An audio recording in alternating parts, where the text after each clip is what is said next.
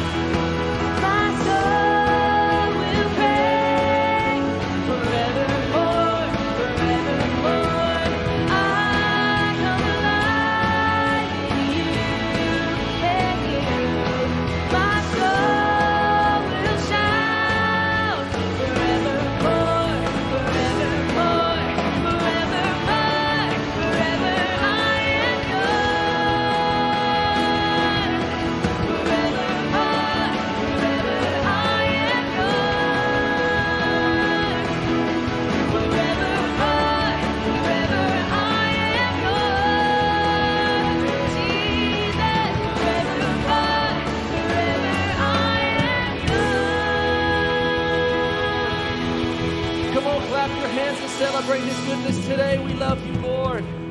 You're so good.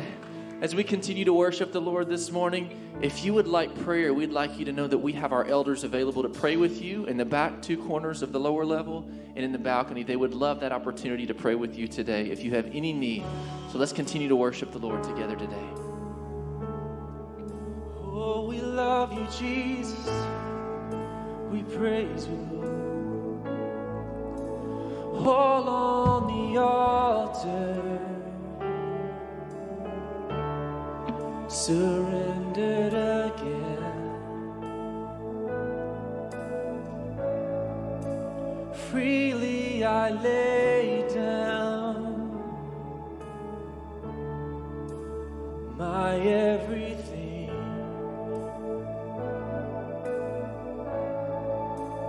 This is my honor, the gift that I bring.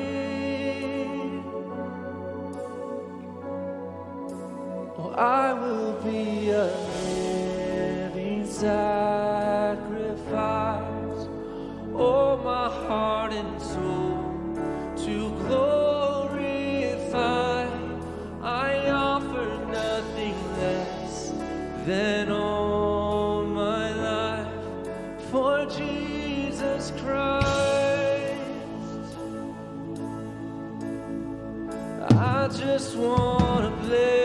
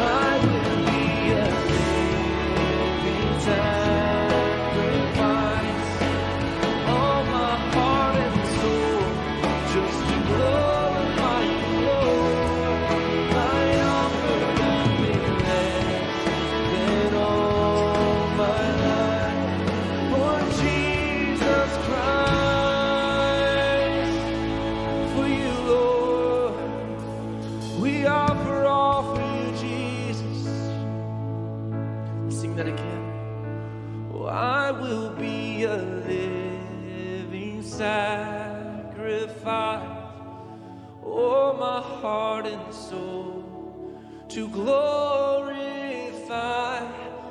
I offer nothing less than all my life for Jesus Christ.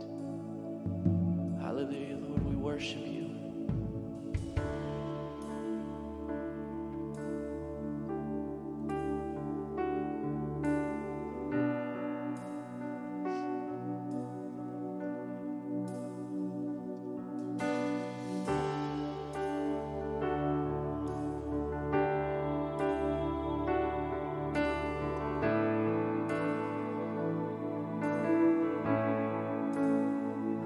You are the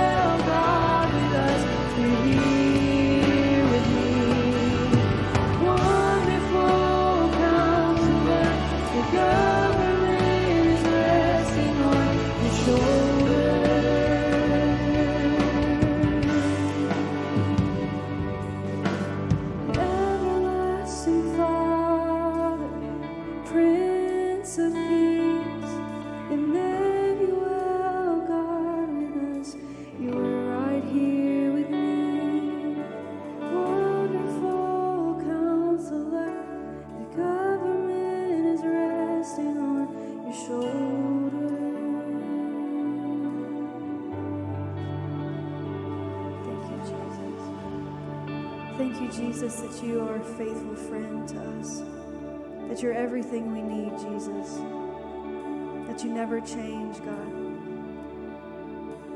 Thank you, Jesus, for your constant friendship, your constant advice, your constant presence in our lives. We couldn't do this without you, Lord. We worship you today, Jesus.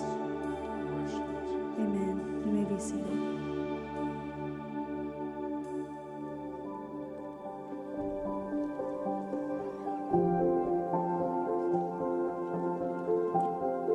Lord, we pray for compassion, kindness, and understanding. We pray for unity, hope, and love. And we pray for equity, justice, and mercy. And we pray that you would teach us to see others the way that you see us. Lord, we pray for boldness in our cowardice. We pray for strength in our weakness. And we pray for wisdom in our ignorance. And we pray for wholeness in our brokenness. We pray to speak words of life and not death, words of blessing and not cursing, words of peace and not violence, words of light and not darkness. And we pray for justice to roll on like a river and righteousness like a never failing stream.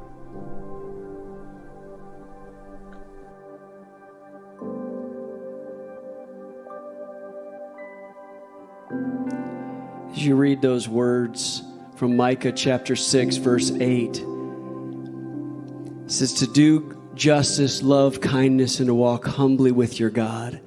Today, as we continue this weekend celebrating those amazing words that Doctor King brought to us as, as a memorial that we have a dream. And today, we're going to talk a little more about a dream to reach the world.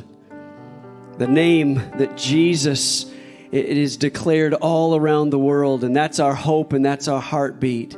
But today, can we take just another moment and pray and believe God that, you know, we've come a long way, but we still have a long way to go in these United States of America. And let's pray to that end. God, thank you so much that in unity we can cry out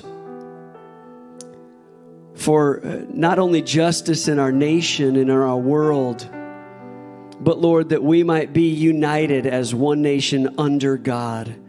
We submit our hearts to you, Lord Jesus.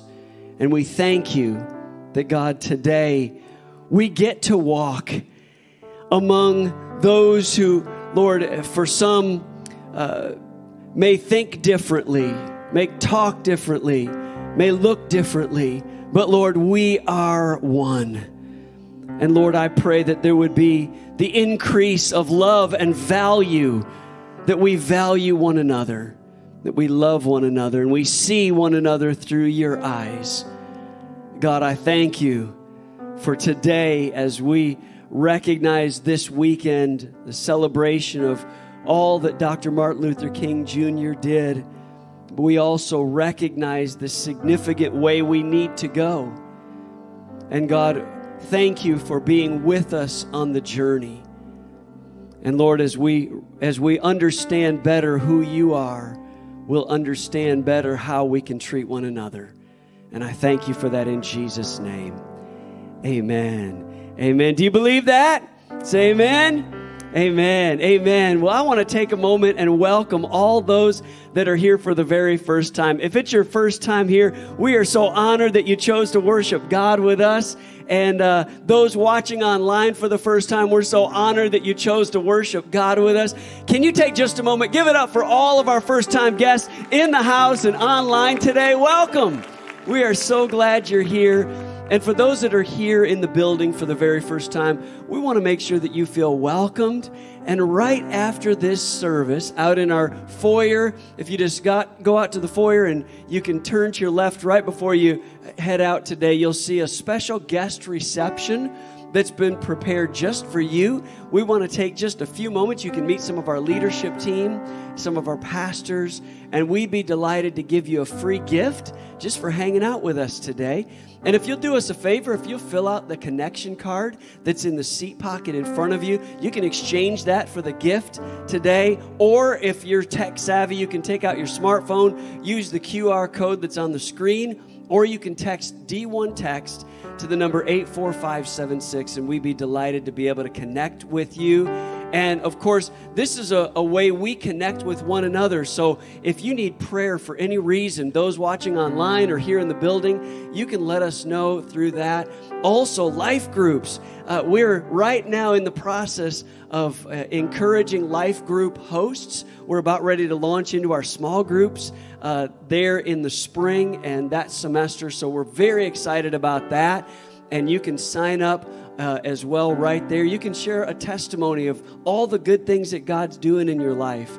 You can sign up for our Grow Track, which is the next steps to get involved in ministry, and it's the pathway toward membership. But more than that, we want to help you def- you to find your divine design.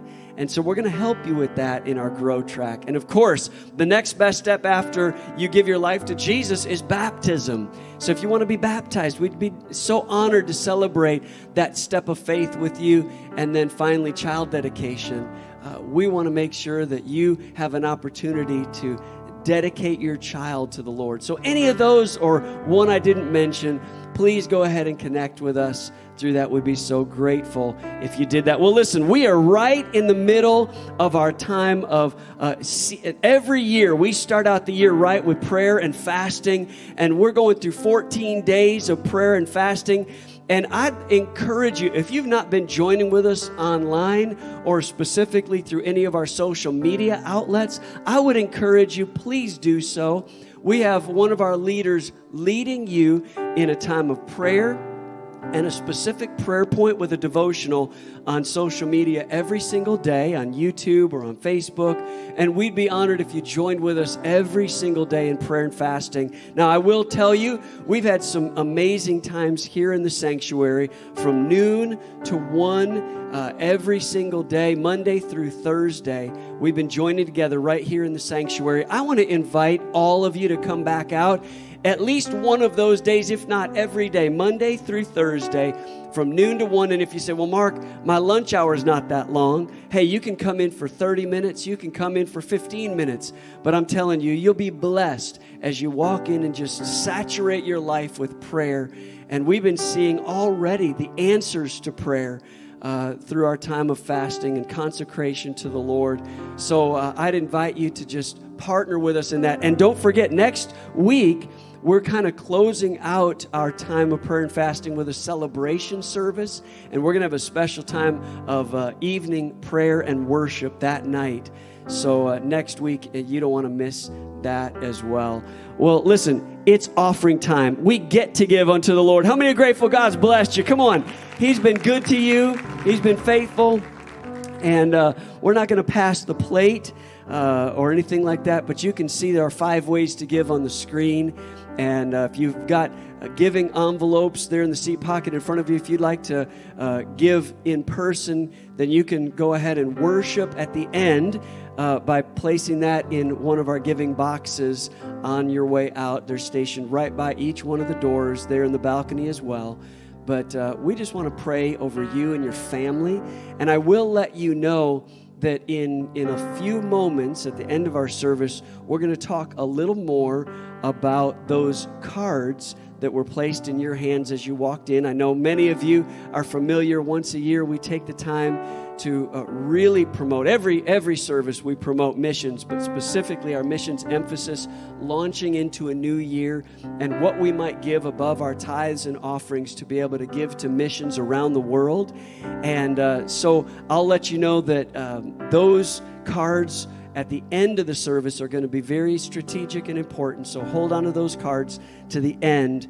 But uh, let's take a moment and pray over our giving today. Lord, I thank you so much for your faithfulness, your goodness, your blessing upon our lives. And God, we can't thank you enough for the strategy of the kingdom's giving that you said you give back to us, pressed down, shaken together, and running over. You give above and beyond what we could ever ask, think, or imagine. That as we pour out, Lord, you pour in. And I thank you for that. Now, God, I speak a strategic blessing to overtake each one. Lord, I pray family blessing, blessings on households and on children and parents and on their relationship, on marriage. God, on, on families, I pray in Jesus' name. Lord, for jobs to those who need or desire them. God, for business leaders and business owners. God, I thank you for strategic blessings to overtake their businesses. God, I thank you so much that you, you've poured out your life for us, and now we get the opportunity and the responsibility to take part in partnership to winning the world through our giving. Thank you so much for the opportunity that we get to give. In Jesus' name we pray it all.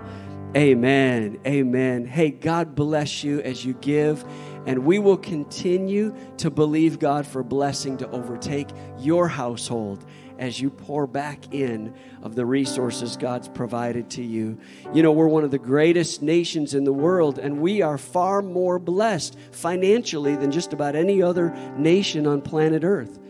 As a matter of fact, if you have a roof over your head, clean drinking water, if you if you have the opportunity for a meal today, you're more blessed than the majority of our world. And we've been talking about the significance of missions and how we want to reach the world from right here in Dothan. And I can't think of a better man, pastor, leader, uh, evangelist. You know, he, he's worn so many hats th- over the years. I hardly know what to call you anymore. He's been the National Men's Director and overseeing Light for the Lost. He's been uh, our ma- National Youth Director, overseeing Speed the Light and so many missions around the world. Uh, the, the partnership that we have with this man and uh, Green and Raley organization is such an honor and a privilege. But he and Pam have served their entire lives to see the kingdom of God advance. They have truly been what I would call kingdom builders. They're not building their own kingdom. They're building Jesus' kingdom. And, and I just, I want to tell you, Tom, I'm so honored to be able to turn this pulpit, this platform over to you today as you share your heart. I want you to stand to your feet and give a huge round of applause to Tom Green as he comes. Come on, give it up for him. Thank you, Pastor. Thank you so much. My goodness, you may be seated for just a moment, okay? I, Pastor, thank you for that kind introduction. I don't mind telling you, by the time he got the, that last part and said, Tom has been doing this his entire life. Did anybody else in the room think that sounds like a long time? And uh, you know what? It is. I had a pastor introduce me a few weeks ago, and he went through this long list. Tom has been this, has been this, has been this. And I just responded and said, evidently, I'm the biggest has-been in the Assemblies of God. So anyway, it's just a sign that you've lived a long time. But it's great to be with you at Dothan First. It's good to be back at Dothan First. This has been an opportunity through the years to be able to make friendships. I would get myself in big trouble if I just started going around the room thanking everybody that I know personally. But you know what's exciting? Most of the people I don't think I've ever seen you in my life. That's a sign of a growing church. That's a sign of God's blessing, and you're a part of something exciting. But it's good to be with Pastor Mark and Michelle, and I got to hang out with them and uh, Griffin last night, and we just got the whole world straightened out in a couple of hours there. It was absolutely fantastic. These are great friends. I know that you are in good hands. God has smiled on you with great leadership through the years, and uh, we just say thank you for what he's doing now. And I'm committed to the fact that the best is yet to come. It really is. And uh, I, I, I'm taking my own time, but I've got to stop for just a moment and say how blessed I am to have my good friends Wayne and Kathy Benson in the service this morning. I know uh, they're in demand across the nation, and uh, and so to have them here is probably just a, a good blessing on my part. So thank you so much. We've had the honor of serving uh, together in, in a few capacities along the way, and I, I can tell you this. The wisdom that this person has poured into my life. Dothan First, you've been that for many, many years. Murray and Martha Kelly have been a blessing to us personally as friends and leaders and advisors through the years. And so thank you for the way that you bless Uh, the ministry that God has given to all of us. We're grateful. Take your g- copy of God's Word and turn with me to the fifth chapter of the book of Matthew. Matthew chapter number five. Now, I told you you were going to be sitting for just a moment because I'm going to ask you to sit again. We'll do some uh, calisthenics here, okay? Because I believe in standing as we honor the reading of God's Word. So if you'll stand with me right now, we'll go to the fifth chapter of the book of Matthew and uh, go to the uh, forty-third verse. And as you're turning to that, or as you're going to your Bible app or any number of things right there, I, I made a huge mistake one Sunday. Our purpose was the Fire Bible. And the pastor said, "Tom, I want you to come and challenge the people to give ten dollars for every Bible they own." Well, that was a pretty easy challenge.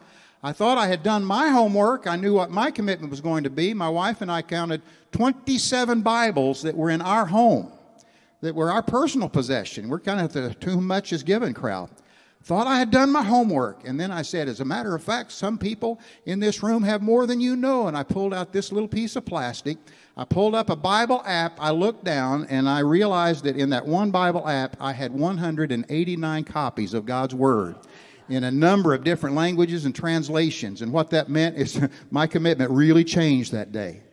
Today, when we talk about faith promises, it took faith because I knew I was going to have to explain to my wife when I got home what we had done. But you know what? God provided. He always does when we commit ourselves to what He is challenging us to do. So we're going to be talking about that but a little bit today. Why is that so very important? Because the words we're getting ready to read to you, if you've got a printed word in front of you, I want you to notice it's splashed with red ink. That is not the friend to every business person in this house. You don't like red ink. I love red ink when it comes to God's Word. The reason I want to emphasize that, if I said these words, you wouldn't like me. If I said these words, you'd tell me I'm out of my mind. These are the words of Jesus that are just as real today as they were some two thousand years ago. Verse number forty-three, "You have heard that it was said, 'You shall love your neighbor and hate your enemy.' But I say to you, love your enemies. Bless those who curse you. Do good to those who hate you. Pray for those who spitefully use you and persecute you, that you may be sons of your Father in heaven. For He makes His sun rise on the evil and on the good, and sends rain on the just and on the unjust. And if you love those who love you, what reward have you? Do not even the tax collectors do the same? And if you greet your brethren only, what do you do more than others?" That's the question I'd like for us to focus on for these next few minutes. What do you do more than others? Jesus, thank you again. What a blessing it is to be gathered in your house. What a blessing it is to be in your presence. Lord, we take for granted what so many people in this world have never experienced for the first time in their lives. To hold this love letter from heaven in our hands, to come into your presence, to hear your word preached, Lord, to be able to worship you in freedom in a nation that you've, you've, you've blessed us with, Lord. We thank you for that. Would you help us to understand truly we are to whom much is given. And let us hear from you today as we leave this place. Let us know that we've heard from you and we had the courage, the boldness, and the faith to follow your direction. It's in your name we pray. Amen. Amen. You may be seated. I had the blessing this past week to be invited by the district superintendent of my home state of Oklahoma. I served there for twelve years as a district youth director, as they say, back in the day. It was almost one hundred youth camps, retreats, different uh, conferences that we hosted through those years. And there were some amazing memories that happened as I walked the hills of a camp that's, it's not even our camp any longer, but he borrowed it and we went there for a prayer retreat. While there in the open air tabernacle, my mind went back to a story that I had already prepared to share with you today, but I relived it under the covering of that, uh, that tin roof. It was a number of years ago that I had an invited guest that was speaking for me at a youth camp, a missionary by the name of David Grant. David Grant is very well known not only around the world, but certainly in the Southeast. David Grant is an amazing hero of mine. You can't be around David Grant for ten minutes without feeling the call of God to be a missionary to India. I invited him to come every year, whether it was a youth camp or a youth convention or a youth workers conference. I wanted the passion of that man for the lost people of the world to be a part of the D N A of my students and the leaders that uh, were there every time that we gathered. We had had that night what I would consider to be, well, we commonly refer to it as a typical youth camp service. I'm, I'm convinced that only in youth camps and kids camps you could preach on the toothpaste and have a great altar time. We had had such. It was well past midnight. I'm thinking I've got to excuse everybody. Why? Because as the camp director, it's my responsibility to get them over to the concession stand so we can fill them with sugar and pop and everything else for the next, and then run them to the rooms and say, go right to sleep. Because we've got to get up at seven and do it again. Yeah, I was nuts. I would do things a little differently now, but I can't do it over. That night, it's past midnight, trying to dismiss the campers. I know we're trying to be good stewards of time as well. And my friend David Grant raises his hand, and he looked at me, and, and Wayne, I think you'd uh, understand this. He said, Tom, could I tell one more story? I'll admit to you, when David Grant looked at me and said, could I tell one more story, I'm thinking we're going to watch the sun come up here shortly. Why is that? Because one more story was going to take a little bit of time. He shared a story that evening or that morning that I had never heard before. I've never heard him tell it since. I, I love David Grant's stories. I love to hear them again and again. But I but, but this one was it was the first, it was the one time only. I have asked his permission to share it with you today and be able to pass it along. Why is that? Because, well, it just fits the, the text of the day so very well. David told the story of being a little boy in Georgia, how that uh, uh, uh, report card day would roll around, and in his words, it wasn't his most happy days uh, of the year. It wasn't something he looked forward to on the calendar. This particular day, you know, anybody in the room remember the time when those report cards were handed to you? It was your responsibility. Take it home, show it to mom and or dad, get a signature, bring it back the next day. And, uh, well, how many of you had a report card that somehow a dog ate it before you got to the house that day? David couldn't wait for his dad to see this report card. In his words, it was the best ever. He ran to his house. This isn't the time when you would walk to school, you know, five miles uphill and in the snow. I don't care if it is in southern Georgia. But anyway, and uh, all that went with that, well, when, when David arrived at his house, God had answered his prayer. His pastor father got home a little bit early that day. David rushed into the room, thrust that report card in his face, and he could not wait to get all the accolades that were going to come to him because David had shown himself to be such an intelligent and diligent young man. David said that when his father looked at the report card, he didn't even crack a smile. There was nothing on his face that indicated approval. Dad, are you looking at the same report card that I am? And he said, yes, son, I am. He said, I'm a little bit troubled about this report card. There's not one A and there's not one B on this report card, son. To which David quickly replied, well, Dad, and there's not one D and there's not one F.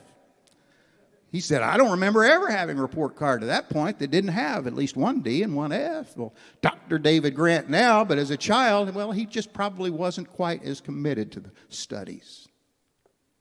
His father looked at him and he said, son, there's nothing but C's on this report card. Do you understand what the letter C stands for? You understand what it is. David gave the immediate response. The word average.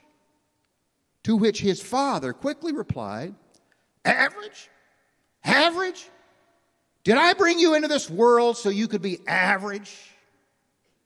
Well, thank God, that hero of the faith, there's nothing about him that's average to this day. Something must have clicked. Something caught on fire. Why do I share a goofy story about a kid in southern Georgia who uh, was so excited because he didn't have one D and not one F on that report card? And uh, Dad, well, it's pretty simple because, you see, I happen to believe with all of my heart that when Jesus stood before the masses and shared uh, those many words that we read in that fifth chapter of Matthew and comes toward the end of that conversation, Conversation, I really believe that in the very same sense, Jesus looked to his new followers and very basically said to them, well, not just what do you do more than others? He could have just as easily said, average? Did I bring you into this world so you could be average?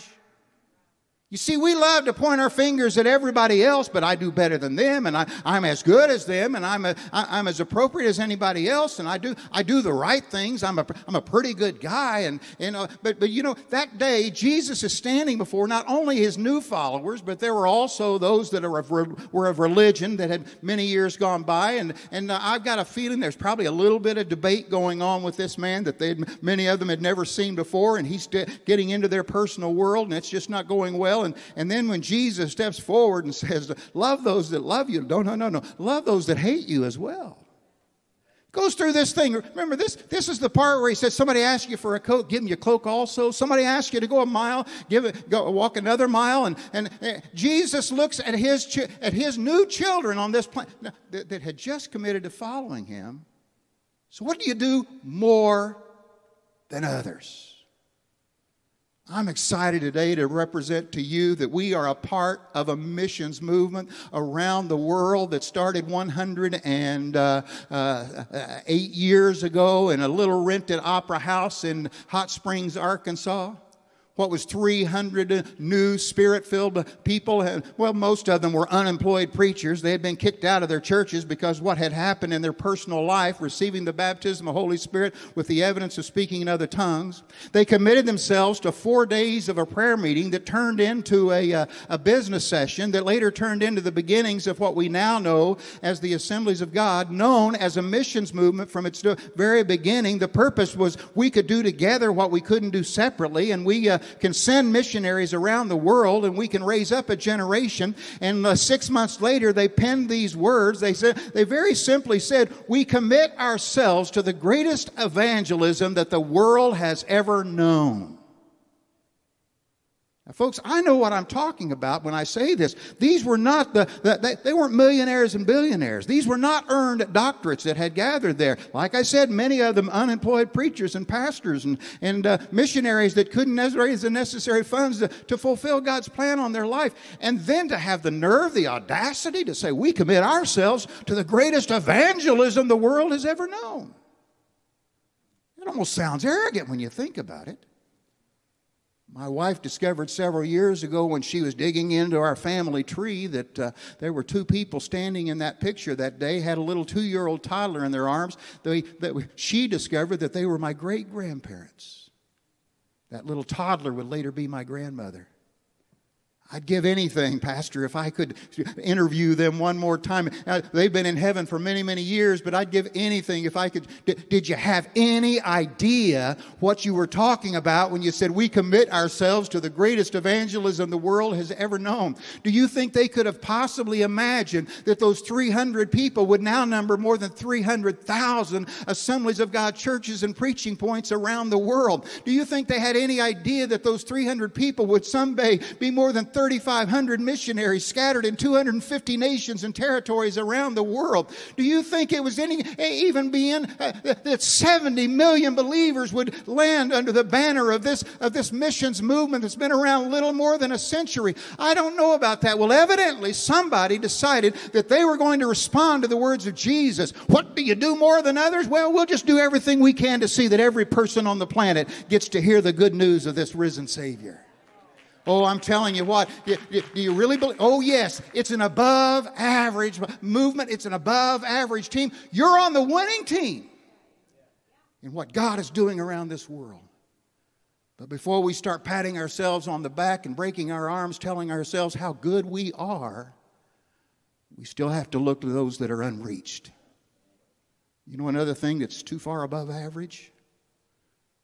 The number of people on this planet that have never had an adequate presentation of the gospel of Jesus Christ, not even the first time.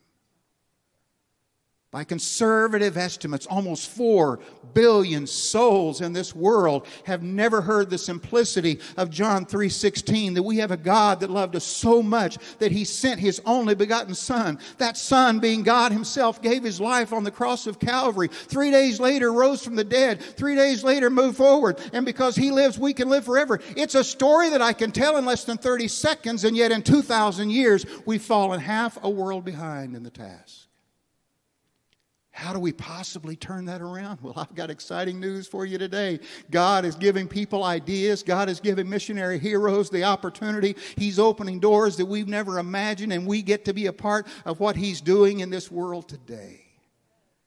I met a man several years ago. He was a hero in my life as a child, but I, I didn't know him till, well, it was almost twenty years ago now when I first met a missionary hero by the name of George Flattery. I don't have time to go into the depths of the story. This man, he's a guy that's always been ahead of his time. It was mid-sixties, he was putting together the concept of, uh, of distance education and, and using the, the mail systems around the world to train leaders around the world. They thought he was nuts when he said it, but it, guess what? The m- multiple millions have been enrolled. There are over two million students enrolled in that same plan even today, even though much of it is now online and on Kindles and uh, uh, iPads. And it's, it's a different world, but somebody dreamed a dream. It was in nineteen ninety-six that that same missionary, God gave him another concept. It was the idea of putting together what they referred to as online evangelism. He even got a name for it called Network two eleven. What's that all about? It was, it's the idea was taking uh, twenty-first century technology and delivering a first century gospel to people online. Now, you got to keep this in a proper perspective. January of nineteen ninety-six, you can talk about it. We didn't even know what websites were. You want to talk about a man being ahead of he, he, he knew better. He didn't even he didn't share it with anybody but his wife for the next two years. Evidently, God knew what he was doing. Why is that? Because in September of nineteen ninety-six, there was this little startup company called Google. Maybe you've heard of it. I'm probably the only person in the room that cannot watch television without Googling every face on the screen to find out who they are, how long they've been around, are they still alive? I carry my brain in my pocket. We live in such an hour.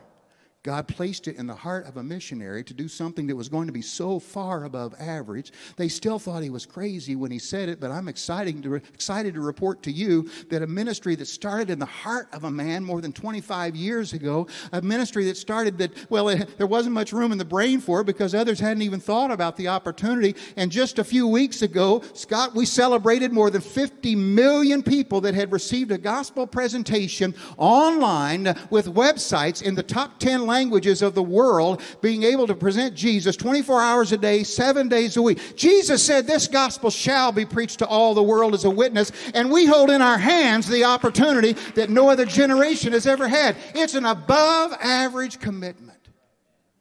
Today, I'm telling you, I could tell you endless stories of missionary heroes that have committed themselves to go to some of the darkest places on the planet, risking their lives, risking their families, risking their own personal freedom to do what God has called us to do. Today, we celebrate the fact that Dothan First has been, for many years, continues to do so, and committed to the greater task than ever of providing for every missionary you can put your hands on, helping them to go on a monthly basis and do what God has called us to do. And, and it's an amazing thing, and I, I just wish you knew the commitment, the above average missionary heroes that you support through your hands, through your giving on a monthly basis. I stood on a platform in Cleburne, Texas, about three years ago. That Sunday morning, the pastor had invited three other missionary uh, families to come and, and just share a quick uh, uh, two-minute testimony and t- presentation of what God was doing through their ministry. And I, I'm going to tell you, I, I felt never felt more unworthy in my life because he gave me the thirty-minute window, and there are these that, that had the, the, the real story that were in their hands. I say families. That day there were two families, and there was a young lady who stood proximity right about in this area right here. Now, she looked like a teenager to me, but I'm at the age, they all look like my grandkids. She began telling her story of how God had spoken to her in a youth camp altar that she would be spending her life for the rest of her life in the Middle East. I can't call her name publicly. I can't tell you what nation she was committed to. As a matter of fact, she couldn't tell me the whole story. Why? Because it's a matter of security. And, and she didn't say it, but I really felt like if I tell you, I'll have to kill you. That day, I saw tears rolling down her cheeks as she told how that God was helping her to raise the necessary funds, and she broke a little bit. And I've seen this how many times before, Pastor Mark. You get the calls on a daily basis from missionaries that are just trusting God to get the finances together. Dothan First, you're on you're on every missionary's top five list. I promise. The calls and and, and appeals. There's there's emails that come that man's direction every day. There's people that stop by and knock on a door, and there's text messages. Right? Would you help us pr- purchase this piece of property here? And we've got an opportunity here. And would you? It, it, it's on and on. And quite frankly, it always comes down to so how are we going to pay for it? And They call people like your pastor because why? They know they can count on Dothan first. But when she was sharing that, there was something inside me that wanted to cash everything I had and give it all away and send her. And then again, there was another part of me that didn't want her to go at all. As she shared that for the next years and perhaps the rest of her life, she was, quote, excited because she was going to be living under the covering of an Islamic burqa with only the eyes showing, walking the communities of where God had called her to go. I know the risk. You know the risk. We see it daily on their newscast. There's something in this old man that wanted to go over there and give her a, a good fatherly hug and say, uh, sweetheart, you don't need to do this. There's more to life than this. You'll be risking your life on a daily basis. But my goodness, I would, I might as well tell her she could never go to heaven than to tell her that she couldn't do what God had created her to do. There was a twinkle in her eye. She didn't want to be on a platform in Cleburne, Texas. She wanted to be in the homes and the coffee shops and with the neighborhoods of that particular nation that most of us would be scared to death to even land on a plane there. That's above average. How does all this come about? How, how do we help pastor and the leadership team of this church to be able to say yes? I don't mind telling you, my goal today is that this is the beginning of the greatest year in the history of Dothan First Assembly, that there'll be more money given to missions this year, there'll be more projects underwritten, there will be more missionaries taken on to provide for on a monthly basis. It will be of historical significance. Why is that? Well, because it always comes down to this. Somebody's got to pay the bills, and the reality is, well, you looked at that person in the mirror this morning. Say what? Oh, this is where the preacher's going to start talking about money. And I hate it when preachers talk about money. I do too. So let me put your mind at ease. That's all I'm going to talk about in the remaining moments of this service. Because why?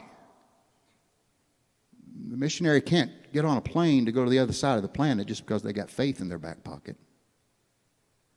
Missionaries can't provide for their children. They can't provide the education, the food, the shelter, all the things that are necessary to be where God has called them to be. There are administrative expenses. There's all that goes with it. There's the expenses of that crusade and the training and on and on. It all comes down to the fact that somebody's going to need to respond. Well, that's that's where, I don't mind telling you, this isn't a have to. This is the get to of Christianity. This is the get to of my faith. Pastor John Piper put it this way. He said, when uh, when you're a follower of Jesus Christ, as it relates to the Great Commission, remember the words of Jesus? Go into all the world, take the gospel to every creature. Let me tell you something. That, that mandate right there, that, that is so far above average.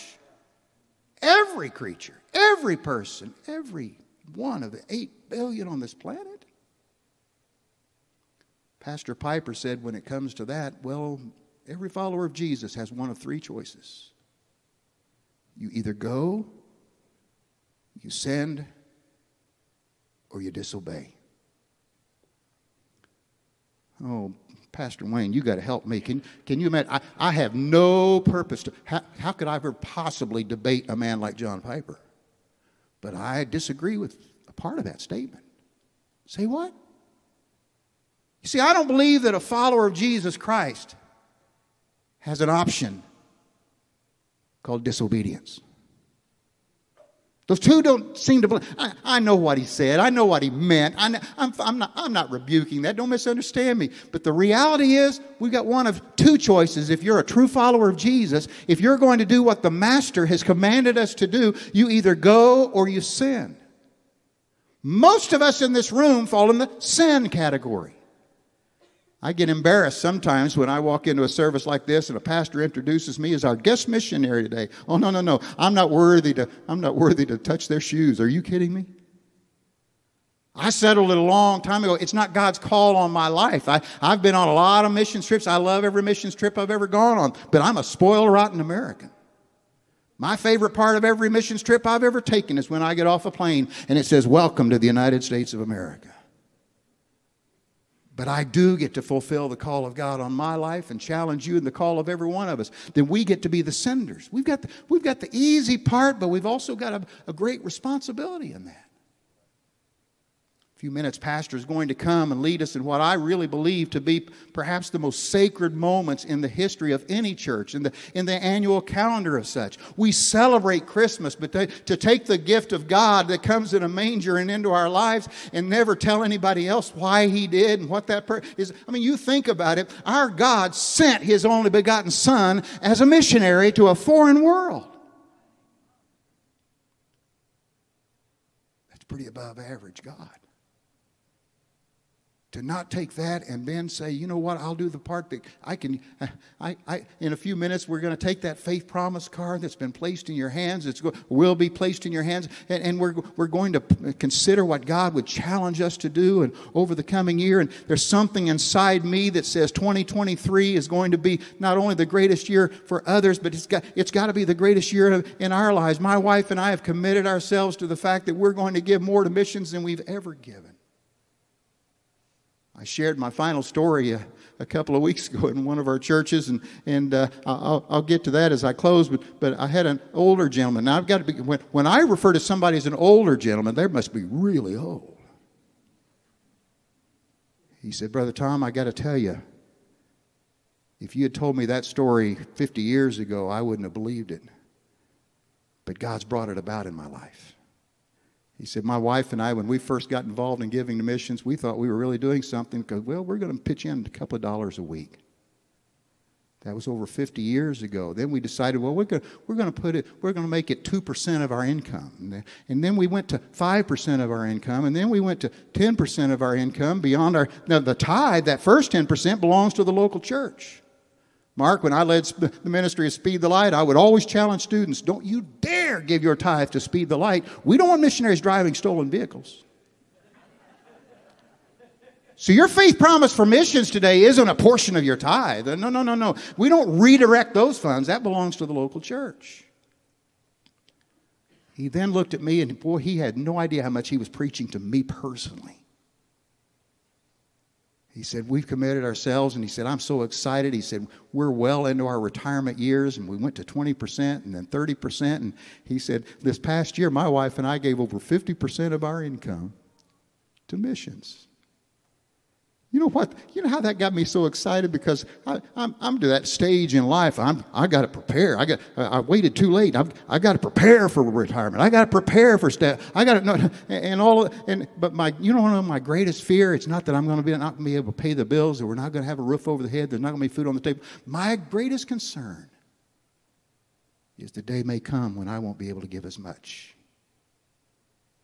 That man gave me something to chew, to shoot for. No, no, no, there's more mountains to climb. I close with this. Some may have even heard me tell the story because I've had the blessing of being here several times before, and, but it's just appropriate.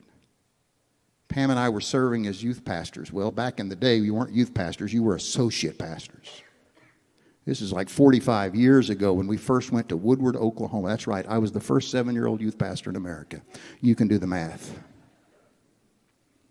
I've been raised in church, been in it all my life. That particular Sunday morning, the pastor, I had never heard the concept of a faith promise, however. We would always just receive an offering for missionaries. Some people would commit out of their own funds directly to a missionary, but I'd never heard the concept of a faith promise, that, that being a, a weekly or a monthly commitment that goes through the church, and then the church is in a position to be able to respond to those opportunities, those needs, the things that, that come along. And uh, that's what Kingdom Builders is all about. It's, it's the church as a whole doing an amazing work around the world and committing ourselves to the task. He put a card in our hands that day. He began describing to us what is called a faith promise. He gave us a simple definition, and I'll be honest with you, if you've ever heard me preach on missions, I've used that definition now for decades. I can't get past it. If faith is the substance of things hoped for. What you write on the card today is not based on what you have. It's not based on what you can afford. It's not even based on what we've given in the past. It's based on what God is speaking to our hearts to do over this coming year. The promise part, as He provides it, I'll give it. It was that simple. We didn't have a fancy card in our hands. He put index cards in our hands. Called it a faith promise. Said, write your name across the top, and we're going to believe God to give you a, a goal for the for the for the next year. We bowed our heads. He said, Whatever Jesus says to you, be prepared to write it down. Now, he gave us advice that I can't prove to you scripturally, but boy, it's worked for us for a long time. He said, I've discovered that usually the first number I get is God's number. Well, he's right, because usually the first number that comes in my head leads me into negotiations. But God, you don't understand. We don't have uh, that much. But God, you don't understand. We've got payments to make, and we've got bills, and I got a car to buy, and I got children to feed, and I've got school to pay for. On and on. I, it's like God has no idea of our personal finances, so I have to help him. God spoke to my heart and said, write down the number fifty. Now, you got to remember, this is mid seventies. fifty may not be that significant to you, but it was huge to us. After all, well, we, we were making a lot of money. We were knocking down five hundred dollars a month. But that's where the negotiations came in. I quickly realized that God was confused. fifty was my tithe. And so I had to explain it to him. I couldn't get that fifty out of my head. Finally turned to my wife. I said, sweetheart, what's God saying to you? She very quietly looked at me and said, you're the man of the house. She had never said those words to me in my life. Now that I think about it, Mark, she's never said it to me since. I told her the number, and she was so sweet when she said, well, that's exactly what I was thinking. I just didn't know if you could figure it out. We wrote it down. It took miracles. I don't mind telling you. But God helped us to make that happen. Through the years, we found it pretty well. Yeah, that, that, that same additional ten percent, the first ten percent, that's not, that's not negotiable. That belongs to God. That's my tithe. But from that point forward, we just started setting aside an additional ten percent. One day she looked at me and she said, I hope it's all right with you, but we've started a new account. She calls it the Jesus account. Every dime goes into that Jesus account. We just sweep it over, every check. Another. Now, I'm not saying that to be boastful. That's what God spoke to our hearts to do. Until I met Dick and Catherine in Russellville, Arkansas. When he looked at me and said, in our retirement, we're giving more than fifty percent of our income every year. Wouldn't you know that the very next week, God would start burning in my spirit the message that I've shared with you today? Average? Did I bring you into this world so you could be average? I don't think he asked us, what do you do more than others, so we could be in a comparison, and I gave more than you, and I gave... No, no, no. It's not a matter of that. That, that, that, that there are people in the room who can do more. There are people in the room that that two dollars a week will be the, the first step of your life toward an amazing financial relationship that God provides. But what I've personally discovered, and I'm not telling you, you give and you're going to get this new car. Nope, that's not it. It's simply fulfilling the challenge of a Savior that didn't stop short of giving his life for us.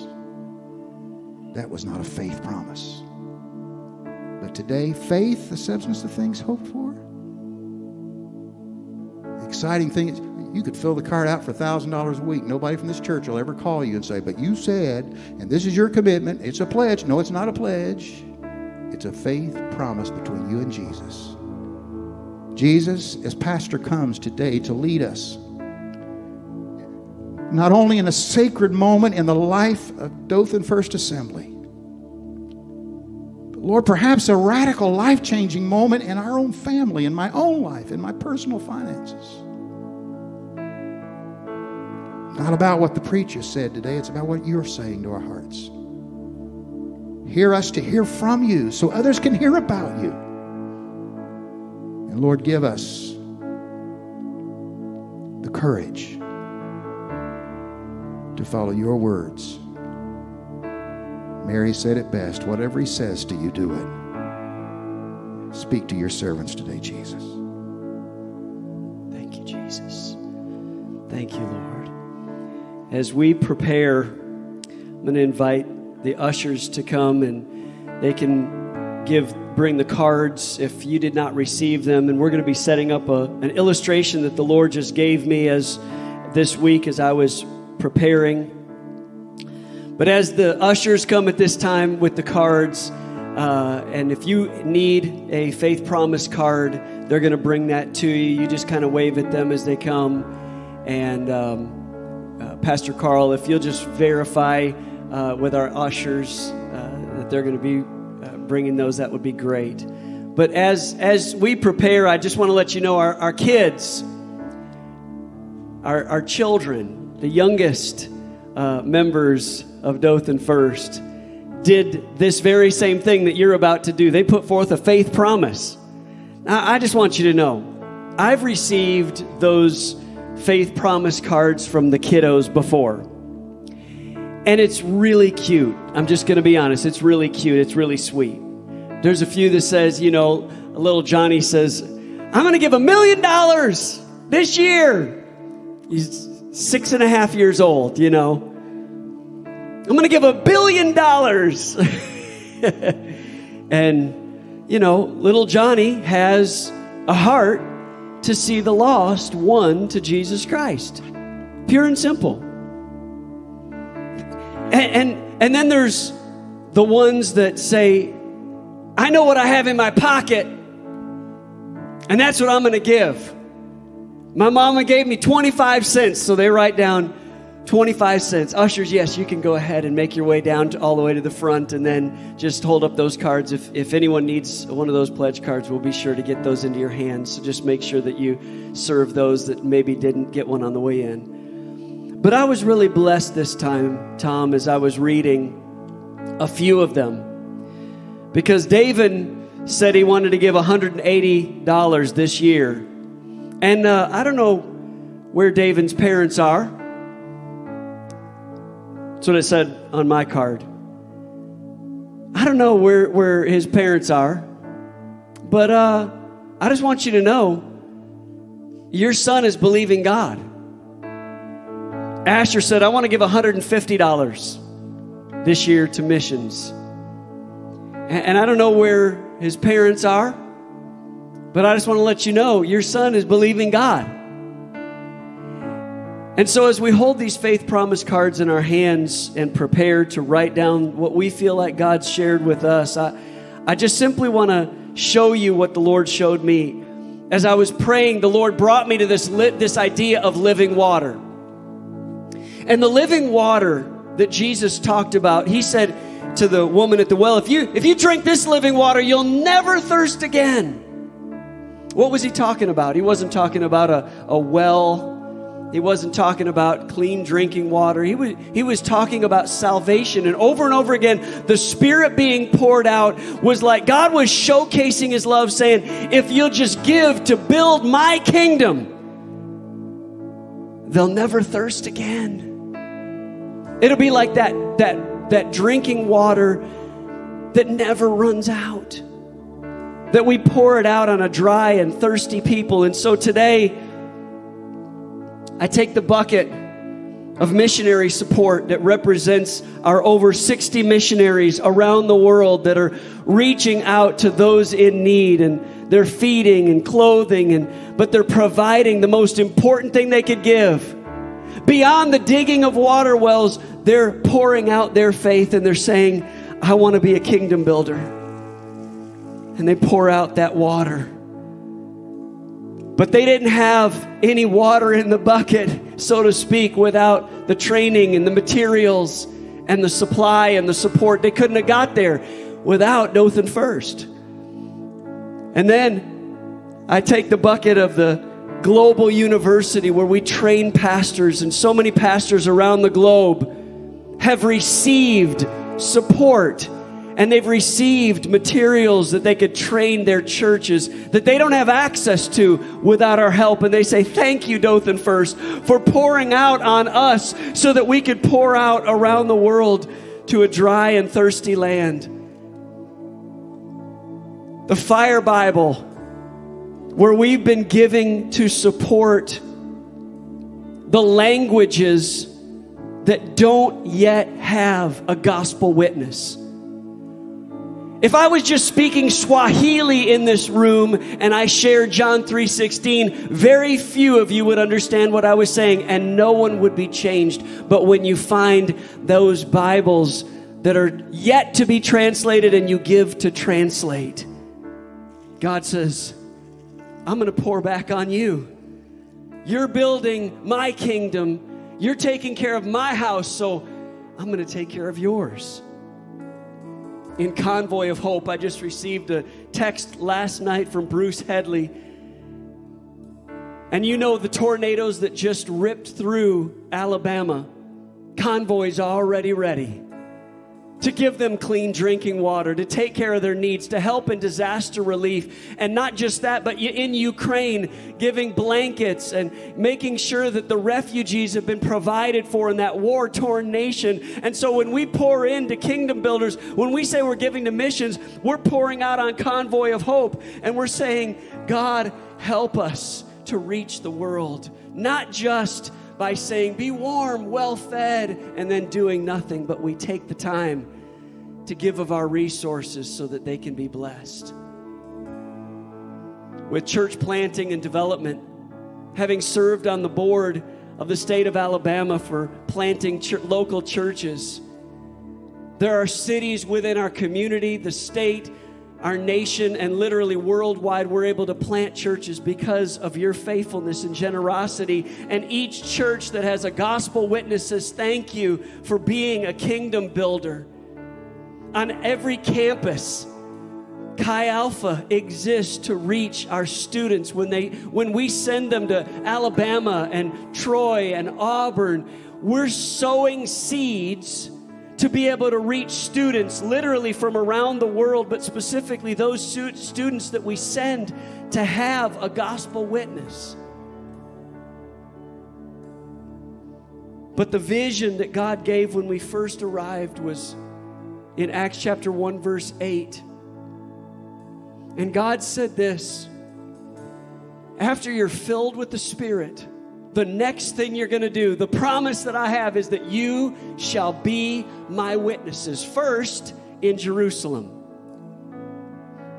Matter of fact, it's interesting that he says first in Jerusalem, which is that location they were in, that smaller geographic portion. But then he said, and then in Judea and Samaria and to the uttermost parts. In essence, what he was saying is you can't win the world without making sure you win your neighbor first. And God, if you're going to do anything in this world, don't pass us by. Do it in Dothan first. Let us be recipients that we might then pour out our lives to the Wiregrass area so that we can give to missions in this city. That we can give to Wiregrass Hope, and we can support adoption, and we can help with those that we did at Christmas, providing Christmas presents for foster kids who don't have any hope. Places like Fostering Hope. Pure Religion is taking care of widows and orphans, and so we pour out in our Kingdom Builders missions giving. We pour out. We pour out each week in Feed Dothan. For those of you who've never been a part of it, we give food to those in need in the Wiregrass area every week, our feeding program. But it's because of your generosity that we give. Our young people, you may have noticed the empty pews in the front where many of our youth sit. They're at, right now at a deeper conference with Pastors Will and Lindsay. Why? Because they want to go deeper in their faith. How many of you know we're raising up a generation of leaders who aren't afraid to name the name of Jesus in their school? And so we pour out on our young people so that they can pour into the next generation. And so many have given to Speed the Light. We've been helping dig water wells. We've been helping to stop human trafficking. We've been helping to make a difference in providing transportation to those missionaries when they get on the ground so that they can have access to the uttermost parts of the world. And our students and many of us have been pouring out our resources. Why? We're pouring it to build the kingdom of Jesus. And then finally, our kids. We pour our resources into each one of our kids so that they might know the message of Jesus Christ and they can reach their friends. Today, It may all look like one thing, kingdom builders, and we're not going to stop giving to Speed the Light or B G M C. We're not going to stop giving to Convoy of Hope or the sixty-plus missionaries that we support, but we're praying, God, help us be kingdom builders. There's no greater joy than partnering with God to reach the world. So I want to pray right now over this faith promise card and believe, God, that as we give, that we, we give willfully, we give cheerfully, we give faithfully, that we give sacrificially, that we give expectantly. And I'm going to invite you right now as we pray to just simply ask the Lord, Lord, what would you have me do? Lord, right now, in the name of Jesus, I ask, what would you have me do? And then, Lord, help me to be obedient, that this is a faith step for me. Above the tithes and offerings, Lord, we, we ask, show us, what would we do and what can we do? In Jesus' name. The worship team is coming, and they're just, if you'll remain seated, I want you to just, in your heart, begin praying and asking the Lord, Lord, show me. And then as you fill it out, just say, God, help me, help me. Worship team, would you lead us?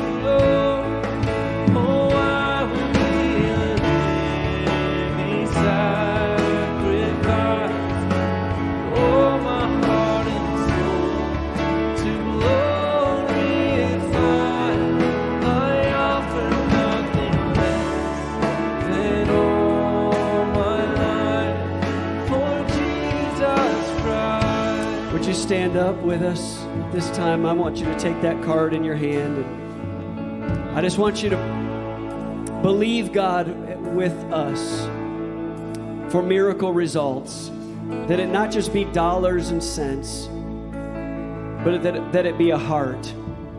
And I'm going to pray over each one today that not only our giving, but that we give our life for Jesus Christ. If you just bow your heads for just a moment, there may be some in this room, you'd say, Mark, I need Jesus to come into my life, and I need to make him Lord of every area of my life. That's the most important commitment. It's not about dollars and cents, it's about a life. And if that's you, and you'd say, Mark, that's me, include me in this prayer. I want you to simply pray this out loud after me, and I'm going to invite everybody in the room to pray this, but especially those of you who'd say, Mark, I want to commit my life to him. And those watching online, you can pray this as well. Simply say this. Say, Lord Jesus. Come on, let's all say it together. Say, Lord Jesus, forgive me for my sins. Give me a fresh start. I choose to trust you with every area of my life. Be Lord of every area. In Jesus' name, amen.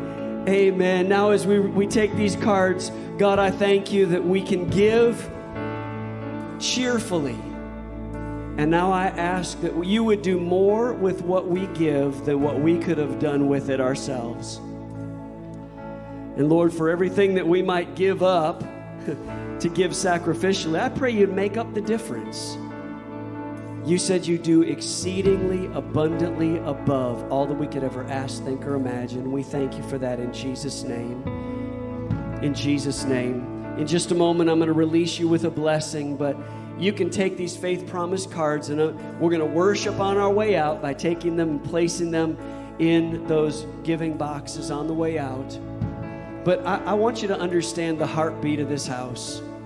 We want to be a pass-through account for the biggest, greatest evangelistic effort that has ever been seen by mankind.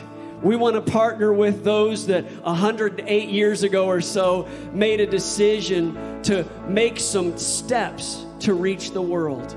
And we want to do it with them. We want to partner with them to see what God could do. And I'm believing God's going to pour out his blessing upon you as we trust him. So here's what I'd like for us to do. Those that are first-time guests, we'd be so honored after this service to greet you, to meet you. I'm going to dismiss some of our leaders. If you'll head back toward our guest reception, uh, we're going to go ahead and uh, release them at this time. And for those that are some of our greeters, we'll dismiss you as well. We want to make sure that you receive a friendly greeting on the way out today. But that guest reception, da- down the hall and just to the left, you'll see a big sign that says guest reception. We'd be honored to greet you there after the service. Well, this has been a powerful time. Can you take a moment and just thank Tom for his influence around the world? Thank you, Tom, for all that you do. We love you. We appreciate you. Thank you for that powerful word.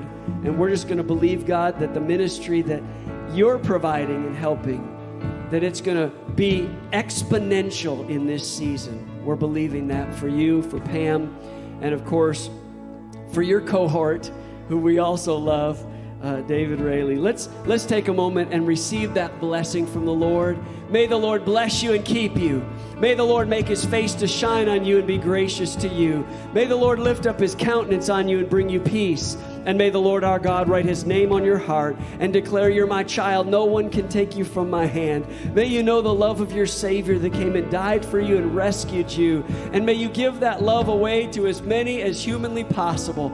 I bless you to be a blessing to your family, to your friends, to your those in your sphere of influence. And I ask, Lord Jesus, would you bless the gift, the giver, and every time we sacrificially give. I bless them in Jesus' name. Amen.